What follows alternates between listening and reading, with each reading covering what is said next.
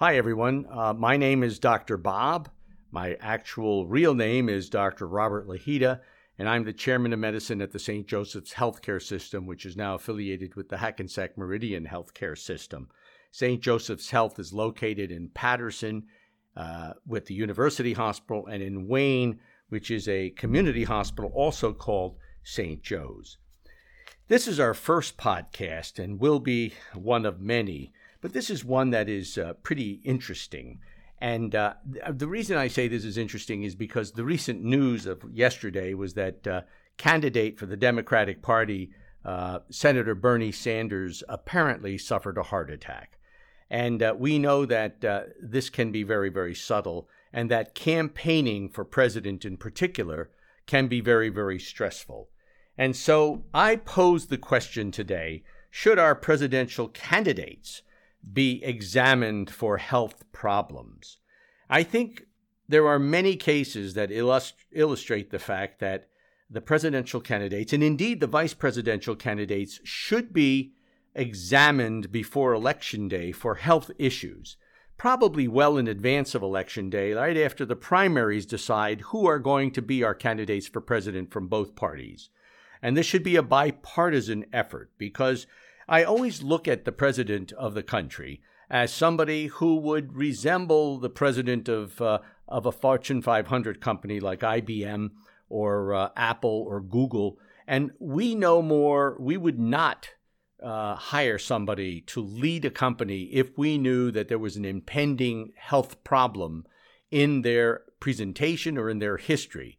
And I have many examples for that. I mean, John F. Kennedy, for example, uh, was a presidential candidate who was quite ill during his campaigns. Uh, in the Massachusetts Bunker Hill Day Parade, which was in the downtown district of Charlestown, Massachusetts, he was in the parade. It was a very sunny and warm day, and many people fanned themselves while they watched this five mile parade. After a hectic schedule of speaking tours and handshaking sessions and political parties, not uh, party parties, but parties actually uh, with drink, with lots of alcohol. Uh, at the end of the parade, when Kennedy got to the end, his aide said, Jack is ill. Uh, the presidential candidate turned yellow, blue, and collapsed. And this is a historical fact. The crowds were there that murmured and worried that their candidate was very, very ill. He was not taken to a hospital uh, but to the home of Bobby Lee, who was at that time a Kennedy aide. And the information at the time suggested exhaustion. Uh, do you see the similarities to the Bernie Sanders campaign collapse? A more insidious diagnosis in the future was made well after he was president of Addison's disease, one that should have been divulged to the public long before the Bunker Hill incident and known by the Kennedy family since 1948. Imagine, imagine that, 1948, and here we are voting for a president, and no one has any idea that Jack has a very serious medical condition, which, by the way, could be managed and, in fact, was managed throughout his presidency. So, John Kennedy was seriously ill before he was elected president, and through most of his short time in office, his ability to lead and make decisions could have been impacted by his serious adrenal condition called Addison's disease. That's a gland over the kidneys, which is essential for the regulation of salt and water in your body. And under stressful conditions, that adrenal insufficiency can result in your fainting, becoming nausea, sweaty, and actually collapsing. And we know what happens when somebody collapses. There can be physical damage, physical harm, and of course, uh, uh, strokes and all sorts of things can uh, follow. Uh, but we'll never know how Jack's physical and mental illness influenced his decisions. But we know that there are a lot of candidates for presidency uh, that had suffered significant medical uh, mishaps. Now, Bernie Sanders is an older gentleman who's running for president in the Democratic uh, primary right, right now. And um, we knew he sat down, was exhausted, somewhat nauseous. And I'm told that there was some pressure in his chest and some pain down his left arm, and that was a sign. He had the good wisdom to ask for a chair and then told his aides that he was not feeling well. So he wound up in the hospital, and we now know that he had the electrocardiographic tracings that suggested he was having an acute myocardial infarction, which means the death of heart muscle. And that death of heart muscle could have resulted in an arrhythmia and a cardiac arrest. And a cardiac arrest would have been a catastrophe because depending on how close you were to a defibrillator, a machine that regularizes the heartbeat, or how close you were to the hospital would determine whether you were going to come out uh, with your full mental faculties or wind up in a coma. Uh, so we have had illnesses of many candidates seeking the highest office. President Woodrow Wilson stands out as another example who had multiple uh, strokes. Uh, both before his election and after his election, he had high blood pressure, and in those days it was very difficult to regulate blood pressure. There were very few drugs other than phenobarbital that could do that. And um, he had been incapacitated during his full term in the White House, and his unelected second wife, Edith, was in fact the person that uh, ran the country. So she might have been our first female president. One does not know uh, what degree she actually made decisions for Woodrow Wilson, but uh, history seems to indicate that she played a major role.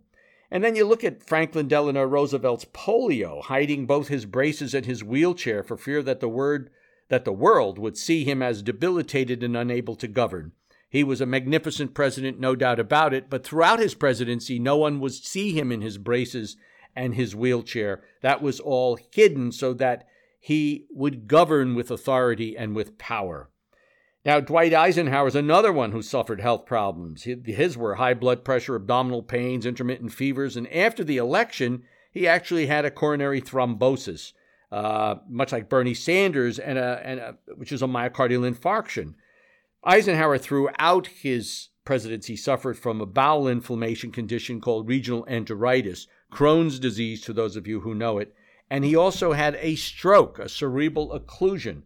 All of this was kept hush hush during his presidency and before he was elected. So let's face the fact that these guys and ladies are all human and they all suffer the same illnesses that we all suffer. Uh, presidential illnesses and health conditions have been kept from the public basically until Lyndon Baines Johnson's administration. Those of you who are old enough to remember LBJ, you remember him in the operating room where he invited cameras and he was having his gallbladder removed, and in fact welcomed Princess Margaret with uh, with his his operation. I think he showed Princess Margaret his operation, or at least there was a cartoon in the magazine to suggest that he had a scar on his gallbladder surgery, which resembled a map of Vietnam. And this was but one other thing to cause LBJ stress during that terrible war uh, in the 60s. Best documented cover ups of presidential illness were also Grover Cleveland, the cancer of his palate that happened, happened during the monetary crisis at the end of the last, uh, the end of the 19th century, not the last century, the 19th century. His emergency surgery, believe it or not, was taking place on a yacht on the way to his summer home in Buzzards Bay, Maine. It was hidden from public view for decades. He had he died or had he become incapacitated, it would have been scandalous and it could have changed the course of the country by causing a major financial catastrophe. And that catastrophe was called the Sherman Silver Act. It was about to become law and he was against it. And thank goodness for the surgeons that took this tumor out and replaced his palate with a rubber prosthesis uh, that prevented the final, final major catastrophe which had which had, could have changed the course of history at the turn of the last century. So people develop illnesses all of the time.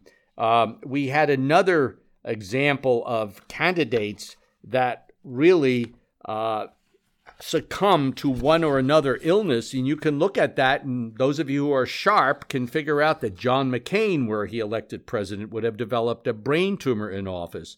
Aspirants like Senator Paul Tsongas, at the age of 55, died of lymphoma. Had he become president, the lymphoma would have happened during his presidency. Fred Thompson, 75 years of age, also succumbed to lymphoma shortly after, their, after his failed presidential bid. Even vice presidential candidates like Thomas Eagleton who was subsequently disqualified as a candidate because of psychiatric uh, disease, psychiatric history. So, our history of our country is replete with examples of candidates being uh, affected by diseases that we all are affected by. Uh, we don't hear about most of them. We don't hear about their health conditions before they go before the public on election day, but we ought to. And my point here is I'm saying that we ought to have a bipartisan medical committee that evaluates the health history. And some of my colleagues have even suggested the mental history and the mental capability of our presidential candidates. Again, if they were going to become the CEOs of major Fortune 500 companies, we would demand that as stockholders. Well, we're stockholders in the health of our country, and I'm suggesting that that be accomplished. And this is Dr. Bob signing off here from Northern New Jersey. Uh, I will sign off, and I'll see you in our next podcast.